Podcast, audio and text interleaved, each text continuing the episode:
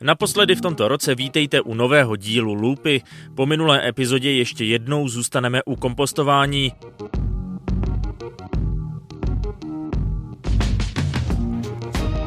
Kdo posloucháte pravidelně, mohli jste slyšet díly s Veronikou Nováčkovou z Bezobalu. Pokud se bavíme o udržitelnosti, tak to samozřejmě trošku jakoby nepohodlí obnáší, protože prostě ta jednorázovost je spojená s tím pohodlím. A Bárou Kebovou ze Zachraní jídlo. Nemáme na to dost času, nakupem třeba impulzivně a tak, ale Vyplatí se i právě finančně se pozastavit a dát tomu třeba těch 15 minut, kouknout do té ledničky, sepsat si to a pak až jít na nákup. Původně měl tuto minisérii zakončit díl se Soňou Houžvovou z Kokozy po nákupu, který bude méně náročný na obalové materiály a optimálnější zpracování surovin, které jsme nakoupili, jsme se se Soňou zaměřili na to, co dělat s tím, co zbyde. Kdo znáte Kokozu, určitě víte, že takové zbytky, hlavně zeleniny nebo ovoce, patří ideálně na kompost. Nakonec tedy tuto třídílnou sérii zakončíme až dneska. Pokud kompostujete a nebo sledujete kokozu, tak vám tenhle díl bude možná připadat trochu banální, ale pokud o kompostování teprve uvažujete nebo podobně jako já teprve začínáte, tak do toho začátku dostanete velmi dobré rady. Ideálně si tedy pustíte nejdřív díly s Veronikou a Bárou a pak navažte touto epizodou se Soňou Houžvovou.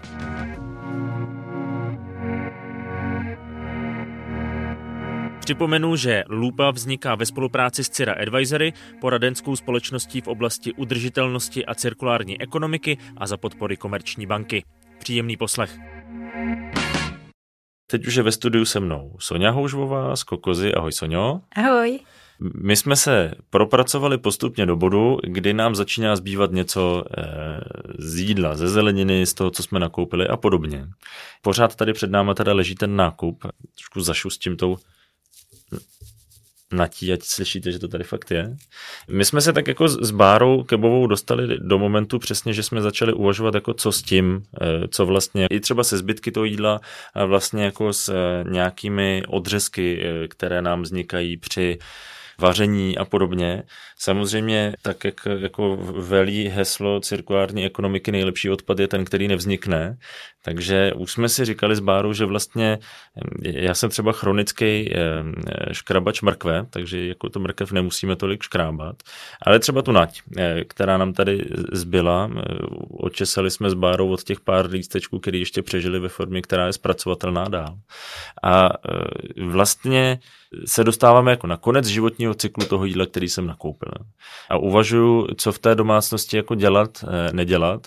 Já jsem se sám přistihl a při té debatě s Bárou právě, že, že jsem si uvědomil, že vlastně spoustu těch věcí, které bych teoreticky mohl využít, tak právě tím, že už jsme se doma naučili kompostovat, protože máme možnost mít na zahradě eh, klasický jako kompost, nemusíme mít ani, ani, do, ani domácí kompostér, eh, tak vlastně tak nějak jako automaticky oceknu, hodím do nádoby, později vynesu na kompost, že jsem se přistihl, že vlastně možná trošku plítvám. To asi taky není úplně dobře.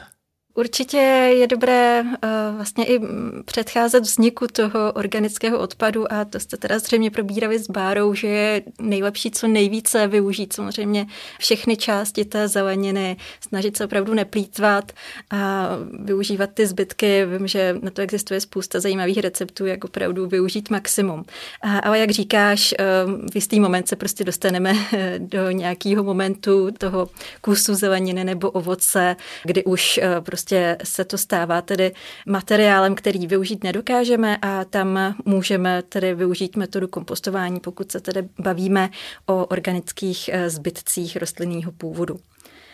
Super, že to máš takové nastavený, že vlastně máš možnost využívat vlastní zahradní kompostér. To je jako ideálka a přesně člověk má někde po ruce, třeba v kuchyni, nádobu na bioodpad, kam pohodlně může tady tyhle jako odřezky, zbytky od ovoce a zeleniny vytřídit a poté podle toho, mm, kolik toho člověk generuje nebo jakou má frekvenci toho odnosu na ten třeba kompost, tak podle toho tedy vynáší tu nádobu přímo už do toho kompostu nebo do nějakého jiného řešení. To jsme třeba doma hodně řešili, protože začínali jsme, jako kompost tam máme leta, to je výhoda, ale eh, začínali jsme vlastně doma to řešit eh, nějakými třeba plastovými vaničkami, které nám tam zbyly, tak jsme si je plnili, které byly logicky menší, navíc neuzavřené, to znamená, vlastně to doma eh, po chvíli bylo jako nepříjemné, tak nás to možná nutilo trošku jako častěji. Teď třeba žena nadávala trošku, když jsme si pořídili takovou tu malou nádobu, eh, jak jsem říkal, už, už to má eh, zatěsněné to víčko, je tam filtr, takže to část toho odpadu, nebo to část toho, jako řekněme, zápachu, nebo prostě ty, ty nepříjemné dopady, které to má, tak to vlastně odfiltruje.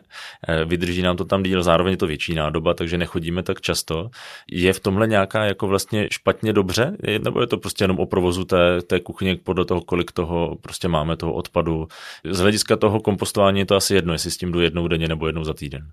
Jo, určitě je to jedno a myslím si, že většina lidí prochází tady eh, tímhle vývojem, že začínají jako ty třeba s nějakou jako krabičkou, která třeba eh, byla v odpadu na plast, tak ji ještě využijí na to, že do toho vytřídí ten bioodpad. Eh, někdo používá staré sáčky od pečiva, jo, že to má jenom položený na lince a dává to do toho.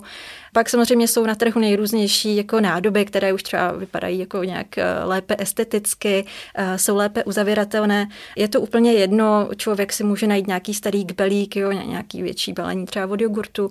Je to úplně jedno, jak kdo uzná za vhodný, pak je dobrý třeba vychytat tu velikost, aby to jako odpovídalo tomu množství, které ta domácnost generuje.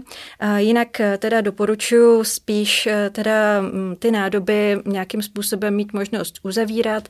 Ono totiž potom se tam nedostanou mušky, octomilky a nějaká jiná havěť nebo jiný hmyz, takže toho je fajn, že to držíš takhle bezpečně uzavřené uzavřeno někde pod pokličkou, což si myslím, eh, že je ideální. Samozřejmě může se to trošku zapařovat s tím zápachem. Mně jakoby nepřipadne, že by ten bioodpad sám o sobě tolik zapáchal. Ono, když to člověk netřídí na nádoby na bioodpad, tak to vhazuje do koše na směs, kde vlastně se děje úplně to stejné. Tady i tím, vlastně, že to vytřídíme čistě jenom ty odřezky od ovoce a zeleniny, tak uh, mám pocit, že to i méně zapáchá. Jo? Že právě hmm. jako když to všechno mícháme v tom koši s tou jako vší ostatní směsí, se všemi těmi ostatními materiály, tak eh, se tam začíná odehrávat takový ten skládkový efekt toho zápachu, kdy se to tam všechno jako hezky, spíše nehezky propojuje. Takže eh, už jenom to, že to vytřídíme, tak si myslím, že je výhoda a že ten zápach, jako si nemyslím, že je nějak výrazný. Ty jsi zmiňovala, že to jsou organické eh, zbytky, samozřejmě, logicky. Dá se tak nějak jako říct, co do toho kompostu jako vyloženě nepatří, třeba co tam lidi třeba i často hází. My typově, jako to jsme řešili trošku i s Veronikou, že třeba pitlíky od čaje už se snažíme vybírat takové, aby byly rozložitelné, to znamená, aby to nebyla nějaká prostě plastová látka nebo něco takového, nebo nějaký plastový materiál, aby tam třeba nebyly takové ty sponky kovové na ty papírové lístečky, uh-huh. když už, aby se to rozložilo eh, jako bez zbytku, tak jako uvažuji o nějakých chybách, které my děláme. Já třeba jsem si nikdy nebyl jistý, jestli tam patří vajíčka třeba, skořápky od vajíček. Jo, tak obecně teda platí, že eh, na kompost eh, patří organické zbytky rostlinného původu. Je to eh, kvůli jakési i bezpečnosti, jo, abychom tam nedávali teda ty živočišní produkty. Ale je pravdou, že záleží teda, jakou formou kompostuješ. Jo. Pokud se bavíme o klasických zahradních kompostérech, tak je to celý opravdu čistě v naší režii, záleží na tom, jaký si to uděláme. V podstatě ty si tam můžeš kompostovat úplně, co chceš. Jo. Ale taková dobrá rada je prostě držet to v té rostlinné verzi verzi a dodržovat nějaká základní pravidla kompostování. Ale někdo se třeba nebojí eh, jako kompostovat i nějaký zbytky, ať už veřejných potravin nebo i případně živočišných. Jo? Mhm. Pokud je to nějaký kompostář, který fakt jako otopečuje dobře, mm, pravidelně to prohazuje, je to jeho kompost, tak opravdu si tam může s tím dělat, co chce. Ale jak říkáš, pokud bychom to chtěli mít opravdu v kvalitním, pěkném stavu, protože je dobrý myslet na to, že abychom získali kvalitní, zdravý kompost na konci, tak eh, jako z toho nemůžeme dělat skládku. Jo? Mm-hmm. Je, je dobrý prostě k tomu přistupovat trošku, trošku vědomě. No a jak říkáš, to už jsou takový možná i jako pokročilejší teda věci, o kterých jste se bavili, jo? že pokud eh, opravdu vybíráte třeba čajové sáčky tak, aby to nebyly nějaký bioplastový materiály jo? nebo nějaký hm, prostě syntetický materiály, tak to je určitě super. Pokud se podaří odtrhnout eh, případně jako ta spona nebo ten lísteček nebo i ta šňůrka bývá často tedy nějak nějaká jako syntetická, tak eh, je fajn to odtrhnout i tím, že to člověk tak jako trošku natrhne, otevře ten sáček, tak potom eh, ten rozklad je rychlejší, rychleji se k tomu dostanou všechny ty mikro a makroorganismy, které obývají tedy ty komposty. Tak to je určitě super. Myslím si, že ještě jako další krok je to vybírat si čaje sypané, které jsou často i jako kvalitnější než ty, co máme v sáčcích a podobně. Za to už jsem dostal vynadáno, to je v pohodě. Takže tak. Možná jako mm, tady ty zbytky vařených jídel, jo? i když se jedná třeba o zbytky vařených brambor, zbytky vařený rýže, těstoviny, nějaká pohanka, čočka a podobně, takhle, já bych to na svůj vlastní zahradní kompost dala ale uh, my třeba hm, často pracujeme uh, s komunitními kompostéry ve městě, hmm. uh, které jsou umístěny ve veřejném prostoru a tam to vlastně nedoporučujeme uh, z toho důvodu, že to může uh, vlastně lákat hlodavce, který uh, prostě už tady... Jasně, na... ucítí ty zbytky hmm, a budou se tak. do toho pouštět. Takže tam opravdu se snažíme spíš přísně komunikovat, že pojďme se držet tady v tom jako vegan raw stylu, opravdu dávejme tam čistě jenom syrové zbytky ovoce a zeleniny plus nějaký jako suchý materiály. Ale jak říkám, na tom vlastním kompostu, pokud je to navíc někde na venkově, kde mám zahradu a neřeším, tak uh, tam bych se to dala. A zase, když člověk dbá na správnou skladbu a další pravidla, tak uh, je to bez problémů. A to jsem se chtěl právě zeptat eh, i na tu živočišnou složku, protože v, o pár témat dozadu jsme to řešili s JRK, kde zavedli pilotní provoz vlastně sběru, eh, svozu eh, bioodpadu, konkrétně kuchyňského odpadu. A tam teda přistoupili i k tomu, že tam můžou i ty živočišné eh, zbytky, řekněme, s tou podmínkou, že samozřejmě ten svezený bioodpad kuchyňský potom projde hygienizací, tomu rozumím, ale jaký je problém vlastně, nebo je tam nějaký problém i co se týče toho kompostu, když se teď budeme bavit o tom našem zahradním, když já tam budu vyhazovat ty zbytky jídla, tak krom hlodavců, nebo krom toho, že to třeba bude lákat nějakou jako havěť, tak tam je vyložený nějaký problém, proč to já nemám dělat, proč ty živočišné eh, zbytky na ten kompost nepatří? Ano, určitě. Eh, vlastně je to z pohledu bezpečnosti. Všechny ty eh, živočišné produkty eh, obsahují nebo mohou obsahovat vlastně patogenní látky, což jsou například E. coli, bakterie, jo, salmonella, vlastně věci, které by mohly ohrozit lidské zdraví. A to nechceme a vlastně platí na to i legislativa, která pak třeba, mm, a to právě třeba řeší ty elektrické kompostéry, který tady umí jako zajistit tu vysokou teplotu, a vlastně tím zahubit tyhle ty eh, zárodky těch eh, patogenních látek.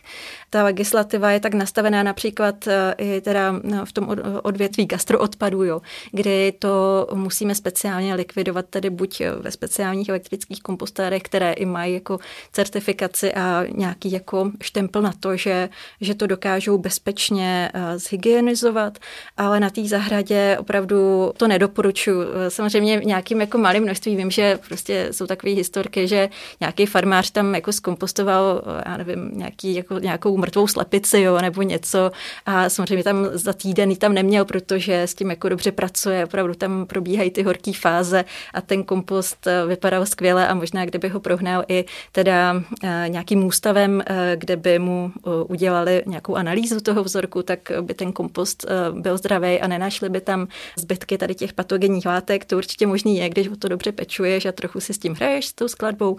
Nicméně v rámci nějaké jako veřejné bezpečnosti se tohle nedoporučuje. Vlastně řešíme to i s různými zástupci, teda tady z řad těch odborníků, například se tím zabývá státní zdravotní ústav, a různý, různý další vlastně odborníci, je to vlastně i taková jako mikrobiologie, takže na to se musí dávat pozor a je na to prostě evropská legislativa, která se třeba řeší u těch elektrických kompostérů, jo, kdy opravdu ty musíš zajistit, že na vstupu je ten bioodpad o velikosti, nebo gastroodpad o velikosti tuším 12 mm a po dobu jedné hodiny ty dokážeš zajistit vlastně teplotu vyšší než 60 stupňů, čímž se ten materiál teda hygienizuje. Hmm a na výstupu eh, vlastně neohrozí jak jako půdu, jo, prostě neohrozí ty pěstované plodiny, neohrozí nějaký spodní vody, případně jako vůbec jako zdraví člověka. Prostě je třeba myslet na to, že to, co eh, cpeme do toho kompostu, tak jednoho dne budeme mít eh, v té půdě, ve které se něco pěstuje, zkrátka. Ano.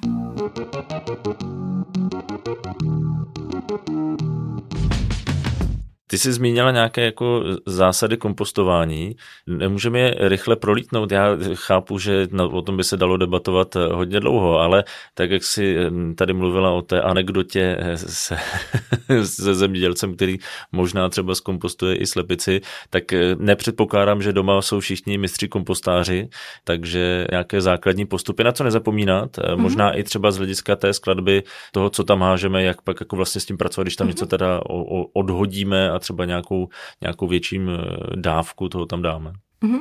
Těch základních pravidel je opravdu pár. To první pravidlo je dbát na správnou skladbu, o tom se tady, tady uh, bavíme. Je vlastně tedy potřeba dávat pouze organické zbytky rostlinného původu, ale uh, i také míchat takzvaně hnědé se zeleným, tomu lidově říkáme.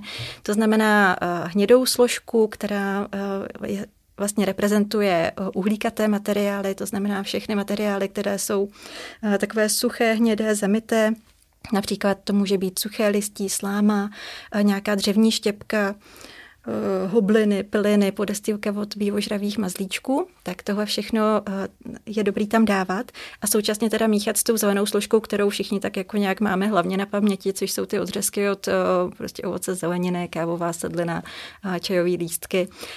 Tak je potřeba tohle prostě na to myslet. Jo. Někdy slyšíme od lidí, že se diví, že vlastně nezískávají ten krásný tmavý kompost, protože tam vlastně kompostují pouze posečenou trávu. Jo. Takhle hmm. prostě to nefunguje, ale mm, mám pocit, že obecně lidi málo přidávají ty hnědé složky právě. Jo. A je dobrý na to myslet. Třeba i ve Francii jsme viděli, že vedle kompostéru mají postavený pytel nebo mají tam ještě jednu koji, která je plná právě jako ty mm, štěpky nebo nějakých hoblin a oni vědí, že při každém přesypání jako toho kbelíku s tím bioodpadem je potřeba tam nasypat ještě kbelík toho hnědého materiálu a vyvažovat vlastně tady tyhle tyhle ty dvě složky. Což typicky, já to, to zaznám jako od nás chaloupy, tam těch pilin je hodně, protože pracujeme se dřevem, takže prostě si to připravit. Nevyhazovat je někam, mm-hmm. nezasypávat tím jen tak něco, ale prostě mít třeba nachystanou prostě mm-hmm. nějakou nádobu, nějaký kýbl vedle a pracovat s ním. Určitě. Tyhle ty suchý materiály navíc eh, teda mm, pomáhají vytvářet hezkou strukturu, oni jak jsou jako mm, tvrdší, pevnější, tak ten jejich rozklad trvá déle a pomáhají v tom kompostu vytvářet vlastně jako, jako i malý skulinky, kde se drží kyslík, což eh, je vítáno, protože kompostování je tady aerobní proces, jo? Že, že nám z toho nevzniká nějaká kaše nebo nějaká hmota, takže je opravdu dobrý přidávat i tady tyhle strukturované materiály. A současně nám to může třeba uh, pomoct uh, při prevenci proti muškám, jo? že když je třeba sezóna mušek, tak uh, je dobrý um, ten kompost třeba opravdu zasypat jako větší vrstvou těch hoblin, pilin, které vytvoří takovou jako ochranou vrstvu a ty mouchy tam nebudou tolik. tolik Nebude to tam tolik lákat, jasně. No, dále kromě té skladby je to určitě, je důležité kompost pravidelně překopávat, provzdušňovat, jak jsem říkala, je to aerobní proces a to je taky něco, do čeho se třeba lidem moc nechce, ale doporučuji to aspoň, aspoň vyzkoušet. My doporučujeme překopávat alespoň jednou, dvakrát za rok, někdo překopává i častěji ono to udělá jako hodně.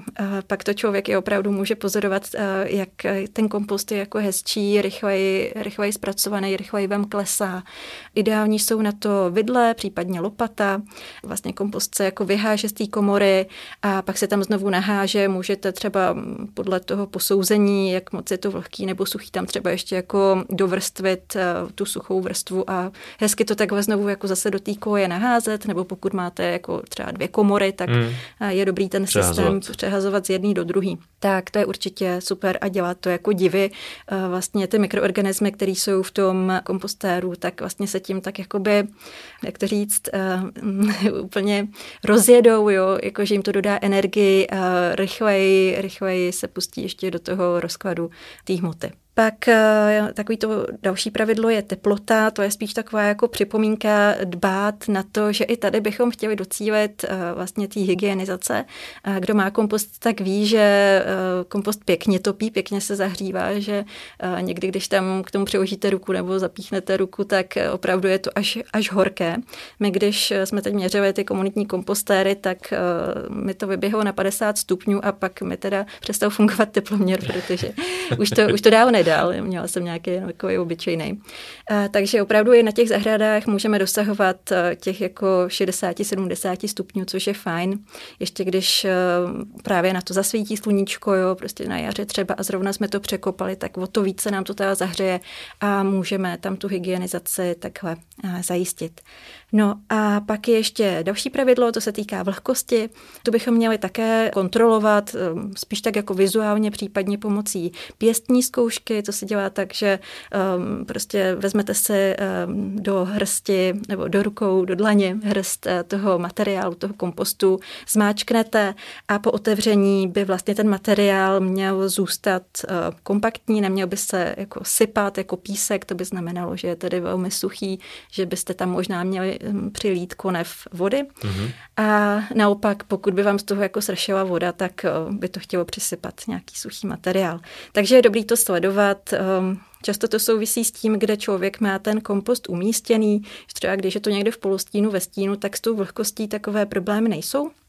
Ale pokud to máme někde, kde nám na to hodně svítí slunce, vysychá tak to, tak, vysykat, tak doporučuji buď teda zvýšit uh, přida, eh, jakoby přidávání té mokré hmoty, té, té zelené složky eh, těch jako čerstvých zbytků toho celé zeleniny, které jsou obvykle plné vody, anebo to teda klidně i prolít nějakou jako vodou, dešťovkou ideálně.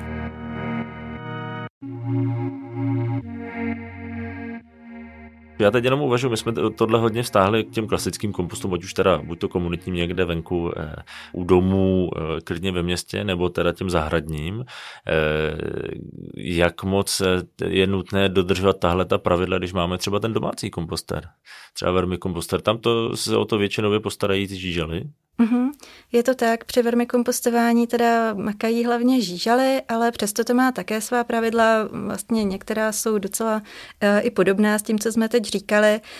Um, I vlastně u toho vermikompostování je dobré jako dbát na tu skladbu a také se při vermikompostování často řeší právě ta vlhkost. Um, s tou se tam člověk jako musí hodně vyhrát, hodně hrát a sledovat, uh, protože když se tam dá hodně jako toho čerstvého bioodpadu nebo něčeho fakt hodně vlhkého, třeba melounový slupky, jo, něco, co je takový jako plný vody, tak určitě je dobrý to zasypat jako mm, stejnou měrou. Hmm. Zase ideální jsou hobliny, kýpiliny, nějaký tady suchý materiály. Ještě bych možná dodala, že do těch suchých materiálů patří i třeba proložky od vajec nebo rovečky od toaletního papíru.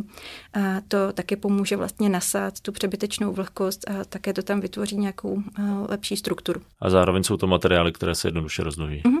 No super, tak jo. Takže už jsme se dostali k tomu, že nám nezbývá nic. To, ne, zbývá nám z toho pak hezký kompost. Naopak eh, můžeme použít, abychom, abychom si něco vypěstovali. Jo, přesně tak. Vlastně mm, na zahradním kompostéru teda skvízíme takový ten klasický kompost, který jako všichni známe nebo si umíme představit a při tom domácím vermikompostování je to tedy vermikompost, um, mluví se o něm, že ještě teda jako více kvalitnější a plný živin než ten, co sklízíme na té zahradě. To je způsobeno právě tou vysokou koncentrací těch žížel a vlastně tím, že vermikompost jsou v podstatě ty žížalí výkaly, které jsou jako velmi blahodárné a velmi cené. Tak eh, to je naprosto ideální situace, teda, že jsme vlastně z toho mého nákupu výjima plastových obalů, které už nebudeme kupovat, vytěžili maximum a můžeme, můžeme teda pěstovat něco dál. Soně, moc krát děkuji eh, za vhled a eh, za rady. Já děkuji za pozvání. Tak a to je pro letošek všechno. Pokud by vám lupa přes Vánoce chyběla, můžete si samozřejmě poslechnout všechny starší epizody v podcastových aplikacích nebo na podcastlupa.cz. S dalšími díly se budu těšit v novém roce. Do té doby se mějte krásně, o svátcích si odpočiňte a užijte si ideálně klid a pohodu, ale samozřejmě udržitelně. Hezké svátky a příjemný vstup do nového roku vám přeje Vojta Koval.